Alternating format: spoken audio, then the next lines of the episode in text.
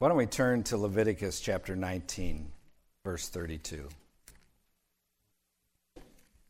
The scripture reads You shall rise before the gray headed and honor the presence of an old man and fear your God. I am the Lord. May God bless the reading of his word. The title of my sermon this morning is The Life of Herb Titus. Let's pray. Father, we rejoice in you. And we thank you for this time that we have to remember a brother who ran the race, who finished well, whose love for you was demonstrated throughout his life, even in his old age, continuing on, not retiring to the green fields of little white balls, but Lord, continuing to minister in the way you called him to do within the judiciary, within the judicial realm, pointing men to your law and to your gospel. And Lord, I just ask and pray that you help me to set forth that which you've put on my heart to declare to this congregation this morning, that you use it for good in their lives, and that it would cause them to desire to serve you faithful in the earth with the days you've given them. And I ask these things in Jesus' name. May you be praised. Amen. Could be seated. So, our text here, our text here reads, You shall rise before the gray headed and honor the presence of an old man and fear your God. I am the Lord. And this morning I want to honor an old man, one who served Christ faithfully, who impacted my life and gave me direction, who I could bounce thoughts off of, who provided good conversation and thinking, and a desire to be a good man, a good old man myself and finish the race faithful to our Lord. How many of you knew Herb Titus? Could you raise your hand? Wow, only three people, four people. Herb Titus went to be with the Lord this past Sunday evening, um, a week ago today. And for those of you who did not know him, which is most of you, I want to acquaint you with him. So I want to begin by just giving a little bit about his life here.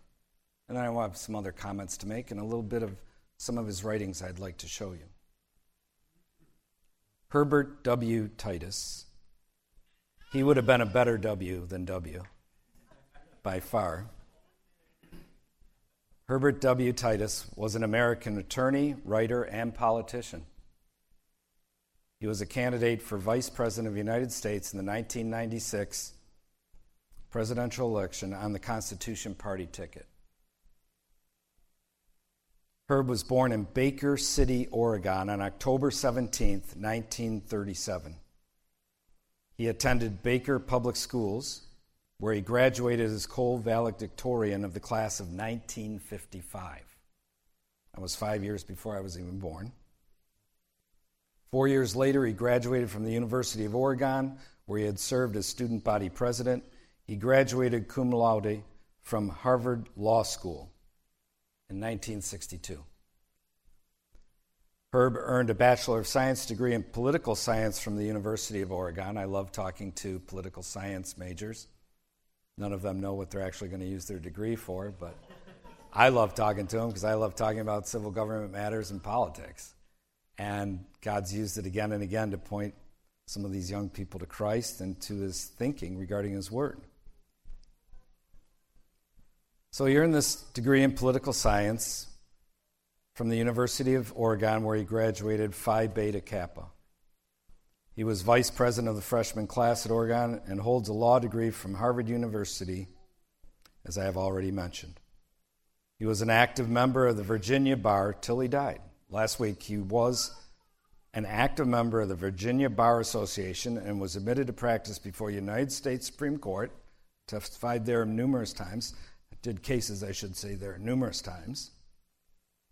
The United States District Court of the Eastern District of Virginia, the United States Court of Federal Claims, and the United States Courts of Appeals for the 5th, 6th, 7th, 8th, 9th, 10th, and District of Columbia and federal circuits.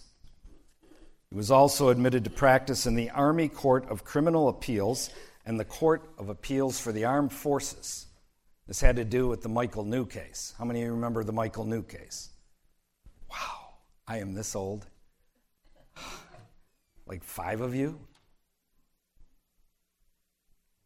Herb was Michael New's lawyer.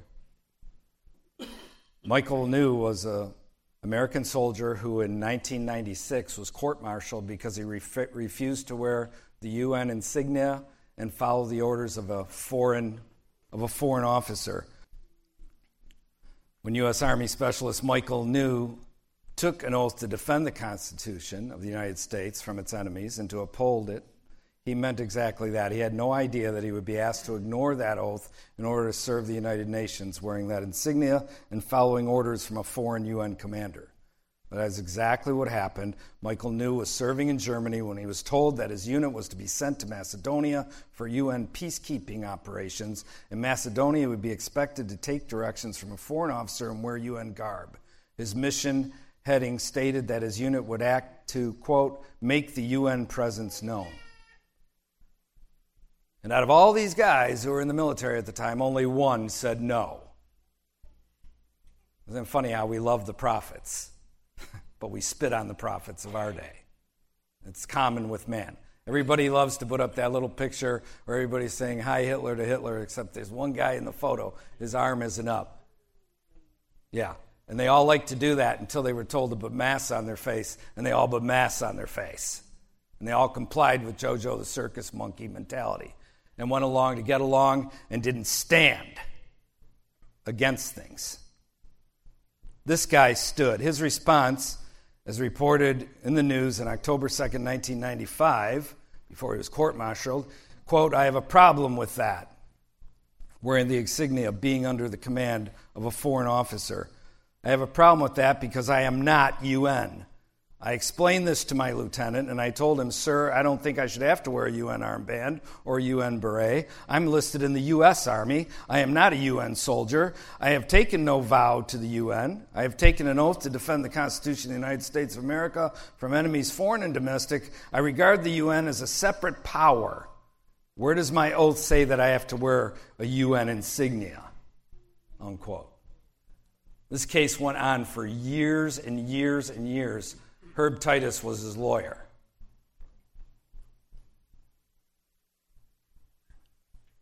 After two years as a trial attorney and a special assistant United States attorney with the U.S. Department of Justice, Herb worked as a professor of law from 1964 to 1979 at the state universities of Oklahoma, Colorado, and Oregon.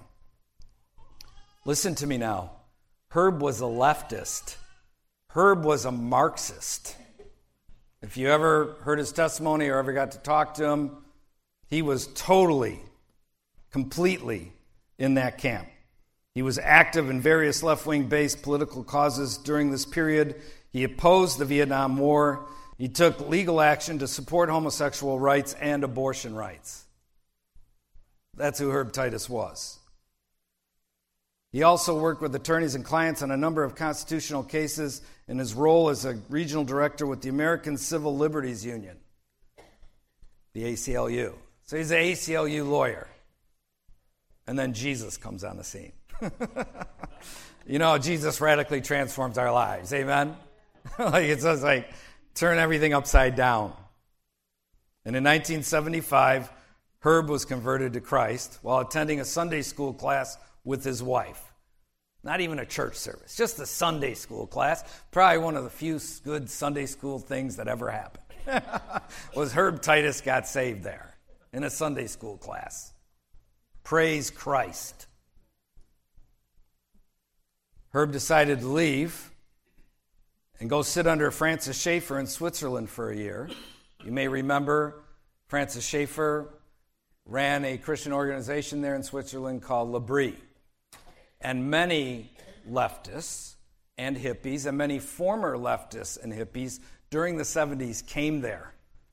And many of them were won to Christ who weren't won to Christ before they went there. And the ones who were won to Christ were grounded in good thinking.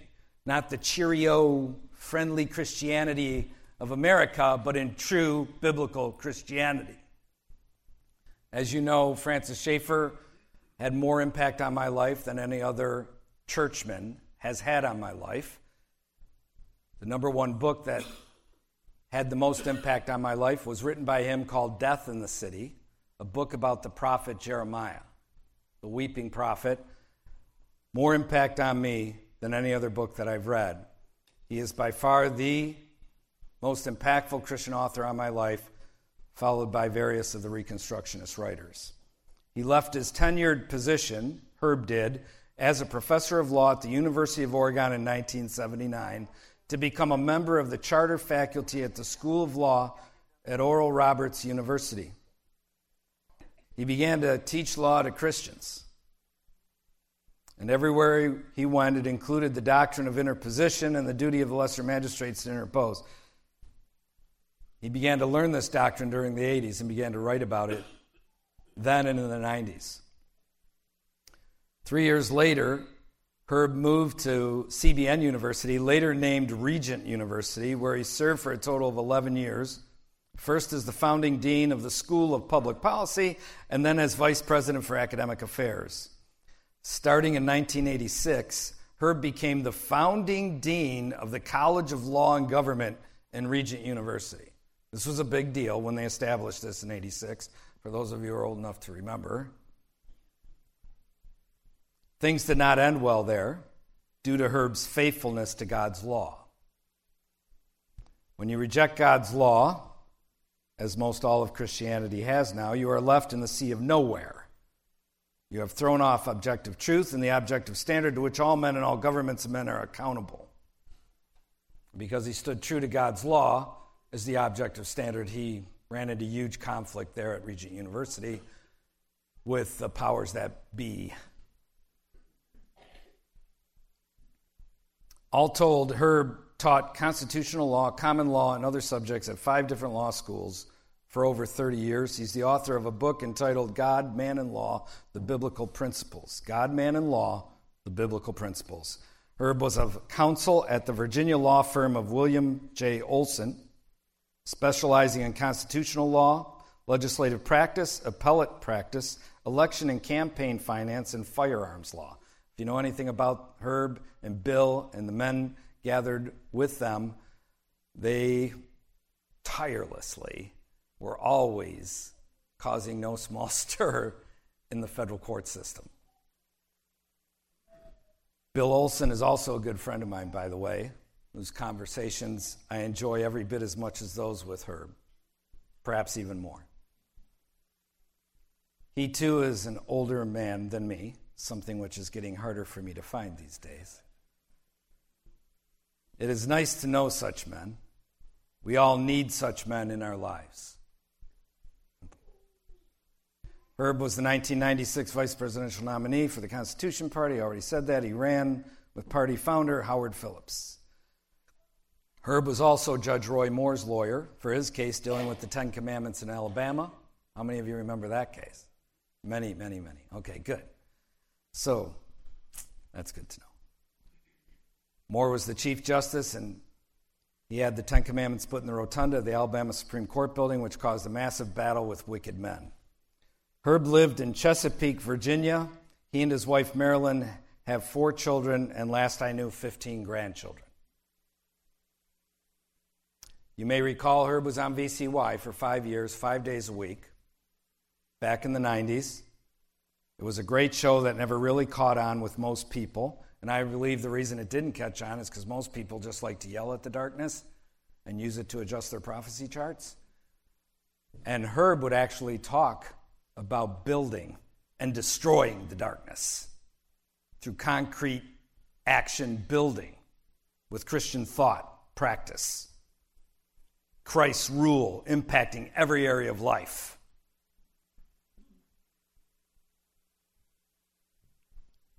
So I learned long ago that most people just want to yell at the darkness, not actually turn things to the rule of God in the earth. You know, He did teach us to pray, Your will be done on earth as it is in heaven.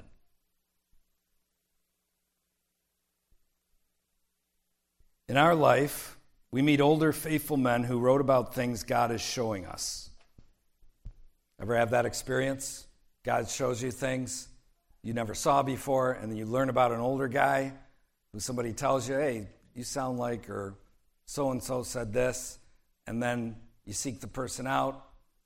Good stuff. You read their writings from long before you understood such things, and they assure us we are on the right path. We see these older men, they're good men, and it assures us we're on the right path, and then we take things further than they did. King David talked about this in Psalm 119. He alluded to that fact. Which I teach that to my children. You want to do better than I did as we continue to follow close to Christ. Amen. Build that within your home, build that within your family.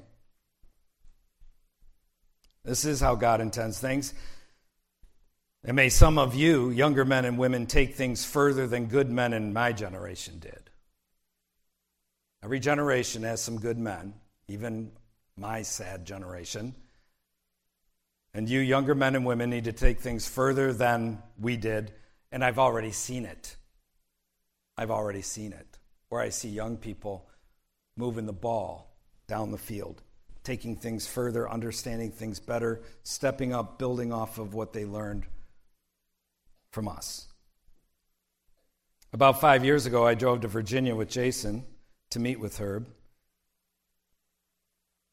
We were going to have a discussion, and we did, about whether we should engage the court or ignore the court.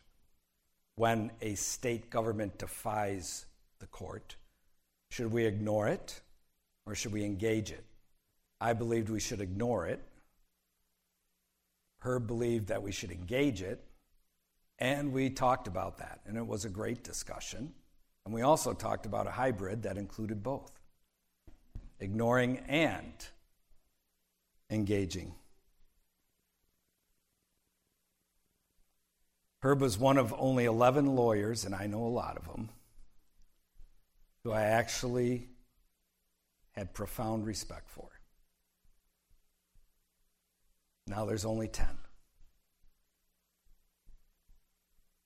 fact, now there's actually only nine because a young man, Zach Garris, is moving from Michigan. He's a lawyer down out west to Arizona, I believe. And he's going to quit his lawyering. I'm praying he doesn't, that he's bivocational, that he goes into ministry there, but he still keeps his license and does his lawyering stuff to, in some capacity. When you know this few, you get to know each other and you try to network. Next to my bed, there's a big pile of papers always. And there's a big pile of books, always. Often to the chagrin of my wife Clara, they are there, so, making the place look not all that great. But here's what the deal is part of those big pile of papers are the writings of Herb Titus, because when I visited him out there in Virginia, he just kept piling up stuff he had written giving it to me. And I know what he was doing. He said, There's a young man. I like what he's saying. He's written on this doctrine of lesser magistrate. I'm going to give this stuff to him. And he did. And I'm thankful for it. So I have all that stuff. And I want, don't have any time to go through all what he wrote, but I did want to read just a little bit to you. This is from 1996 something he wrote in 1996 entitled, get this, Interposition. Interposition. So I never got to read this until three years after my book was written, but it was one of those things that hit you and you're like, ah, we're on the right path. He's a good man. He served Christ faithfully all these years. And he knew and taught these things long before I did to people who were going into law Astounding. He's sitting here talking about judicial supremacy. You know how much I hate judicial supremacy. It's uh, something that needs to be excoriated from our land. And he's talking about how the conservatives always try to kiss up to the federal judiciary. he's ticked off about it, which I can appreciate. And he says the judges are not going to change course, however, so long as the opposition is limited to editorial potshots because the uh, conservatives were telling everybody, calm down, you know.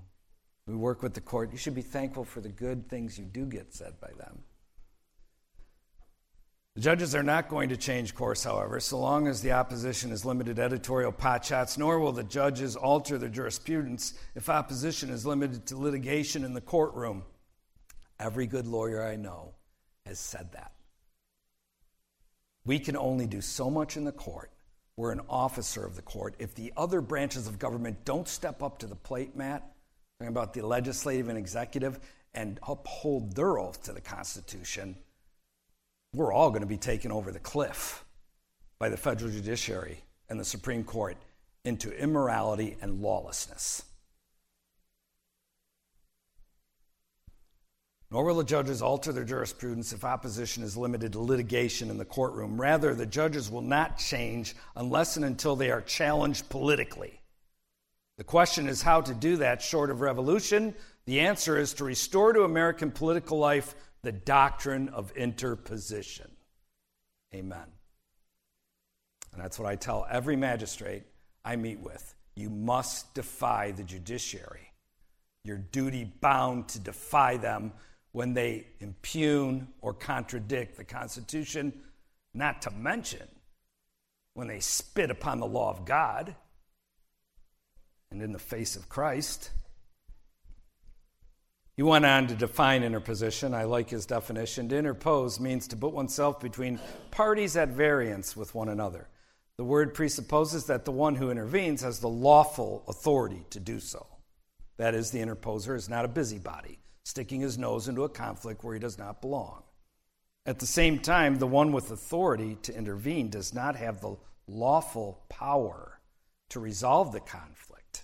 That power resides elsewhere, but its exercise will be greatly influenced by the action taken by the interposer. And that is massively important. As the lesser magistrates stand in defiance, it impacts the other magistrates. It checks their lawlessness. It reminds them that their authority has limits. This guy's writing about all this back in 1996. Maxwell is like, oh, I'm loving this. I'm loving this. He goes on and talks about the Stamp Act. He says this time the Parliament, he goes oh, all through a bunch about the Stamp Act. He says this time, because there were tons of acts of interposition during the Stamp Act. You should read about them. He said this time, talking about the end of things, as Parliament kept bringing on more taxes as we got closer to the war. This time, the Parliament refused to relent, sending troops to enforce the law. This act precipitated the war for independence. The Americans fought that war, claiming that the colonial legislatures possessed the authority of lower civil magistrates to interpose on behalf of the people against tyranny. Thus, the Declaration of Independence was issued by a Congress of those legislative representatives and contained a list of violations of law justifying the taking up of arms. He said this With respect to the United States Constitution, then, the officers of the several states were bound by oath or affirmation to support this Constitution. Pursuant to this oath of office, they became lower civil magistrates in the national government with authority to interpose themselves between the Congress, the President, or the federal courts and the people whenever, in their independent judgment, any one or more of the national authorities violated the Constitution. That's absolutely right. States are not to be mere quislings for the federal government. They're not to merely be implementation centers of immoral and unjust federal law, policy, and court opinion. They are rather to see they've impugned the Constitution or they've impugned the law of God, whatever the case may be, or both and their duty is to interpose against their evil. He then talks about 1798 and the Kentucky and Virginia resolutions, then talks about slavery and the interposition that went on there, including what went on here in Milwaukee. He says this in 1987, Attorney General Edwin Meese. How many of you know who Edwin Meese was? Edwin Meese attempted to rescue the doctrine of interposition from judicial supremacy in a speech at Tulane Law School, where he had the courage to state that a court decision, quote, does not establish a supreme law of the land that is binding on all persons and all parts of government, unquote. That's absolutely right, what Meese said. He goes on and says Meese's comments, however, generated a storm of protests ranging from Professor Laurence Tribe's claim that Meese's view creates, quote, a grave threat to the rule of law, unquote, to Professor Gerald Gunther's warning that it would cause the, quote, system to break down. That's the same arguments today that they had 40 years ago. Oh, we'll have chaos. No, you're creating the chaos with this cabal you've created called SCOTUS. These men are reining in your evil, your lawlessness, who stand in interposition. And this is how our founders intended it to happen that there would be these battles of jurisdiction, not blithe compliance to one branch of government called the Supreme Court. Never, ever did they intend that? I've spent hours upon days reading about that stuff to make sure I was true on that. He's absolutely right. They wanted a true federalism which has multiple levels of government, multiple branches on each level. So if any one branch or branches began to play the tyrant, another branch or branches would check them. Amen? Goes on in Titus writes, he says, Herb writes, he says, Nevertheless, Meese's appeal has not gone away, nor has the doctrine of interposition been forgotten. In a recent lecture series at the Albany Law School, Minnesota, Associate Professor Michael Stokes Paulsen has called for the reevaluation of the doctrine as one to liberate the original Constitution from the, quote, small elite of judges, law professors, and lawyers, unquote who have stolen the Constitution from the people. Amen. That's exactly right. And I have numerous letters sitting in a file at my office from professors around this country who use the little book I wrote, The Doctrine of the Lesser Magistrate, in their classes where they teach law. These are law professors or history professors. And here we have it way back in 1987. a, we pick up the ball, we continue on, we tell men truth. Amen?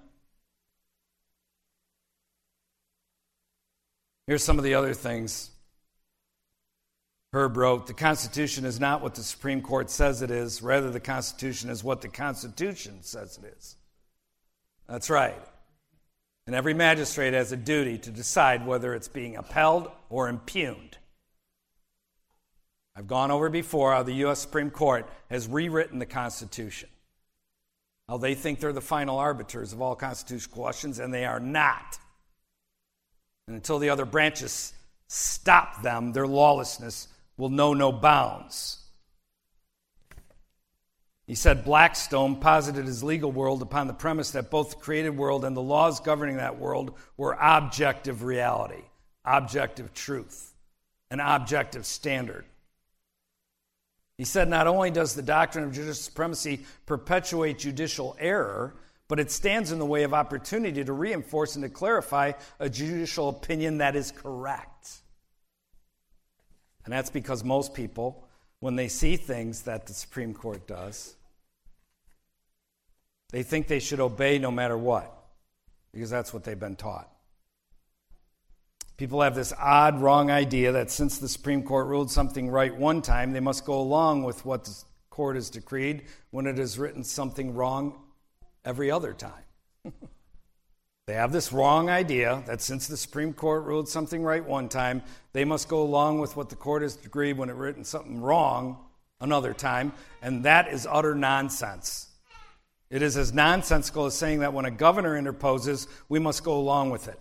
A governor's interposition can be legitimate and lawful, or it can be lawless and wrong. And we have historical examples of both in our nation. We should oppose lawless, unconstitutional opinions of the Supreme Court, just as we should oppose a governor whose interposition is lawless and or unconstitutional. We should not give the Supreme Court a pass when they do evil just because at some point they did good. And that's what most people do. That's what they do. They don't get a pass. When they do good, we say good. When they do bad, we stand against them. We don't give them a pass in their evil. Think. We call them the actions of any civil government, whether legislative, executive, or judicial, as we see them, whether good or evil, constitutional or unconstitutional, just or unjust, one at a time. No one gets a pass for evil just because they did good on another occasion. We don't sit by and watch the preborn get butchered for decades just because they made a proper opinion somewhere else.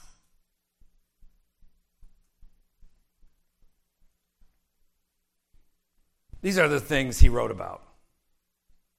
And he covered so many topics. He has one whole thing just on autonomy. Phenomenal.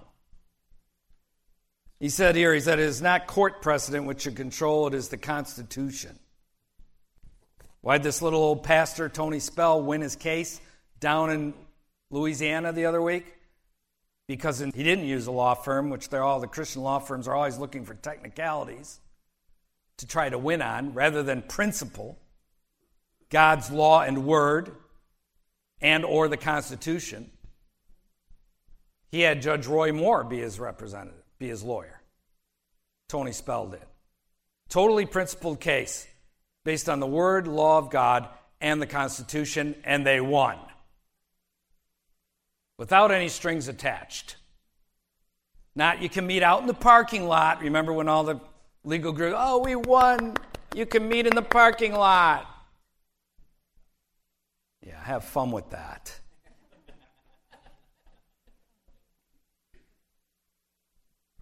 Now, I want to end by giving you a brief exhortation regarding the Lord and His mercy when it comes to death.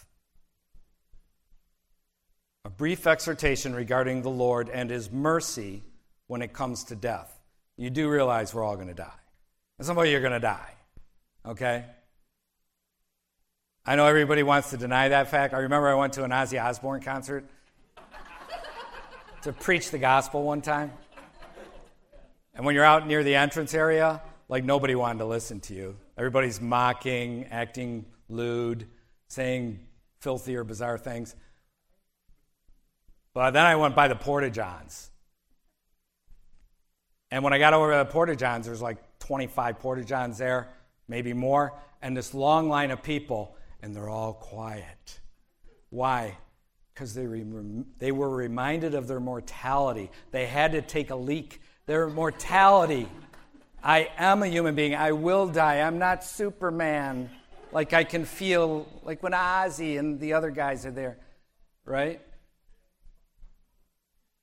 So I stood by the Porta Johns and preached the Word of God to a quiet crowd. Amen. So we are all going to die. There are four things the Lord uses to prepare us for death. Prepares us pre- to prepare us to cross over the river when one dies of old age. That's what I'm talking about. When one dies of old age. Not speaking of a young man who dies a soldier's death or a martyr's death here. The Lord uses different things to prepare our hearts for those matters. But in old age, I speak of four things. There's more, but four I'd like to note. Number one is this listen to me now. As we age, we see the wickedness of this world and we tire of it. We experience less of an attachment to this place, more of a desire to go be with Him. I remember when I was young, people would say, I can't wait to see Jesus. You know, it was that happy, gleeful form of Christianity that if you didn't have a smile on your face and ask, acted happy, like people thought, you know, you weren't really a Christian. Just like, anyway, every time I heard someone say that, I can't wait till I get we get out of here and I get to see the Lord because everybody thought Jesus was coming back because 1988 was right around the corner. And so that meant he had to come back by then because Israel had become a nation in 1948. And so, yeah, it's a, one generation is 40 years, and books written about it, millionaires made from writing the books. Every time I heard that stuff, I thought to myself, and I felt bad. I felt unspiritual. I was like, I don't, I don't want to go see him right now. I, I want to get married. I want to experience a wife. I want to have kids. I want to serve Christ in the earth, you know, confront the wicked, you know, that type of thing. But as you age, you do begin to let this place go. And that's just one part of the puzzle. That's just one. Number two, physical ailments. The body ages. Some suffer ailments worse than others, but we all age. Most, not all, feel less of an attachment here as various ailments take hold as we get older. And this is true. And I've been with many people when they die, or they're dying, over months. And the physical ailments can be difficult. And it's a mercy from God. It's a, it's a mercy from Him to help us let go of here and to move on, to be with Him. One of my little ailments as I've gotten older is I can't smell. And um, so I can't smell. It has its pros and its cons. If there was one of the five senses you wanted to lose, I suppose you would pick that one, right? I mean, I wouldn't want to give up sight, right? Sight, no. Wouldn't want to give that up. I wouldn't want to give up hearing. I mean, there's nothing like the ominous approach of winter, heard through the sound of rustling leaves on a windy, cold fall morning. You know what I mean? Nothing like it. Wouldn't want not be able to hear my teenage girls laugh giddily, not talk to my grandchildren and hear their little voices. No. Touch, I wouldn't want to give that up. The touch of my hand on my wife's face when I hold her dear, I wouldn't want to give that up. No, wouldn't give that up. I did have to give up some of the taste because you lose three fifths of that when you lose your smell. Another bad thing is you lose your long term memory. And I can attest you do. you do. So I guess if you had to pick one, that'd be the one to pick. But I'll tell you, it's something that helps you let go. It's something that lessens your attachment to here. So you're more willing to go there, to be with Him.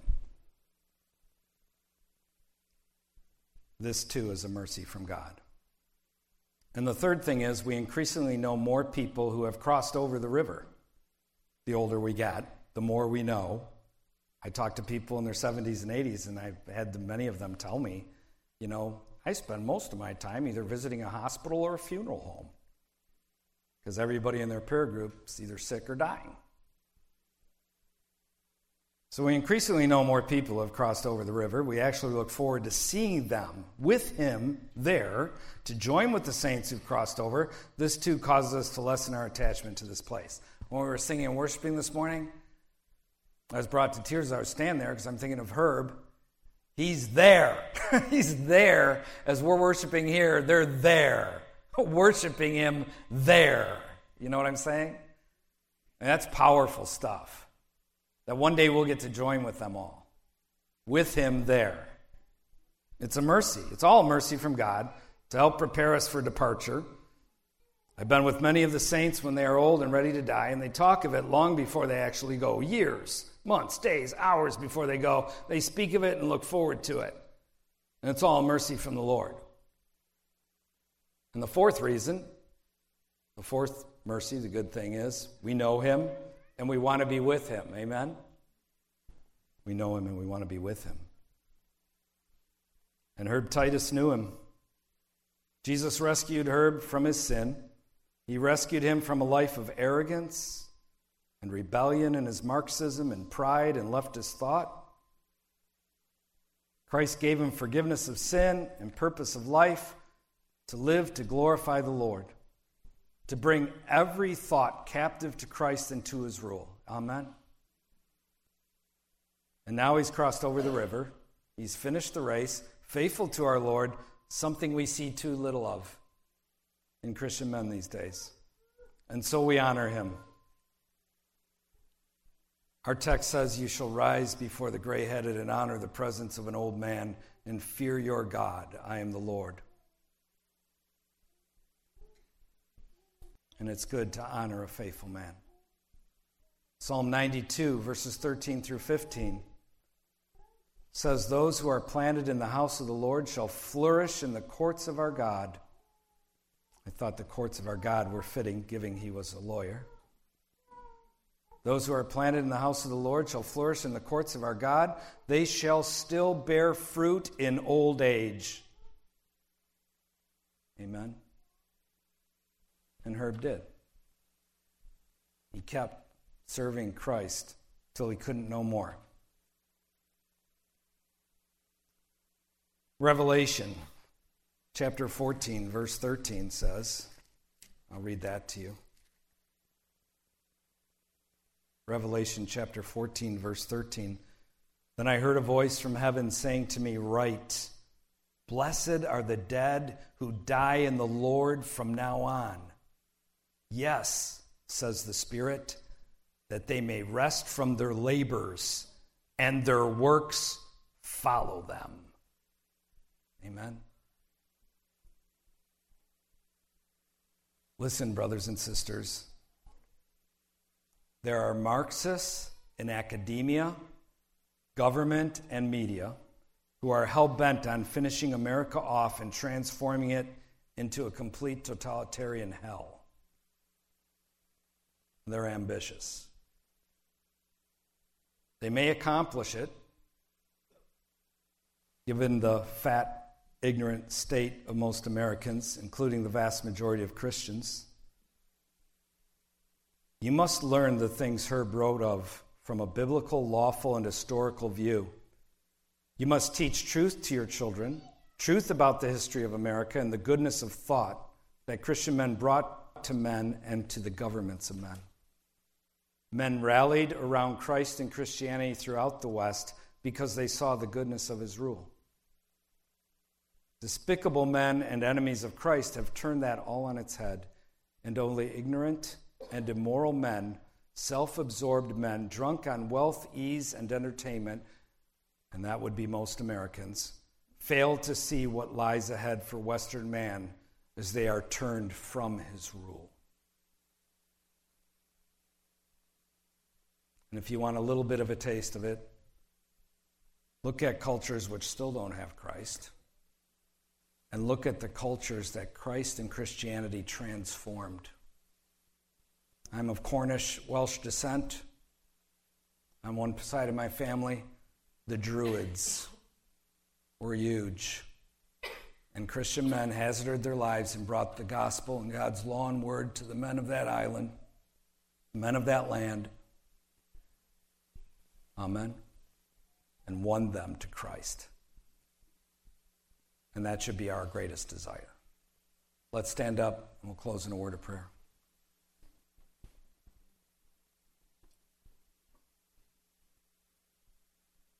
Father, we thank you and we praise you that we've had this time to remember the life of Herb Titus. We thank you that he's a brother who ran the race well, who's with you now, whose love for you was demonstrated in word and in deed, one who you radically transformed by the power of your Holy Spirit and made a trophy of your grace in your kingdom, in your throne room, O oh God. Lord, we know where things are headed as men reject your rule and the rebellion. We can read the history of cultures and nations and see where it all ends. But Lord, we pray that we would be faithful to you in the midst of the rebellion that is going on, both in word and in deed. That we would not underestimate the importance of our obedience and our faithfulness to you in this hour and in these days. I pray and ask, O oh Lord, that you use each one here powerfully through your Holy Spirit to point men to your Son, to talk to the governments of men about your word and law. Lord, may we be faithful and true to you, I pray. With the days you've allotted to us, we thank you that you've redeemed us. Our lives were nothing going nowhere, headed no place, until you, by the power of your Holy Spirit, transformed us. out of the kingdom of darkness into the kingdom of light, your dear Son, Jesus. And now we live our lives in service to you, glorifying you. May we keep our faces low to the ground and seek you so that you might use us as you see fit to the glory of your name. May we beseech you and pursue you and seek you as to what you would have for us. We thank and praise you, O God, for your redemption. Be glorified through each one here, I ask. In Christ Jesus' holy name. Amen. May Christ be praised.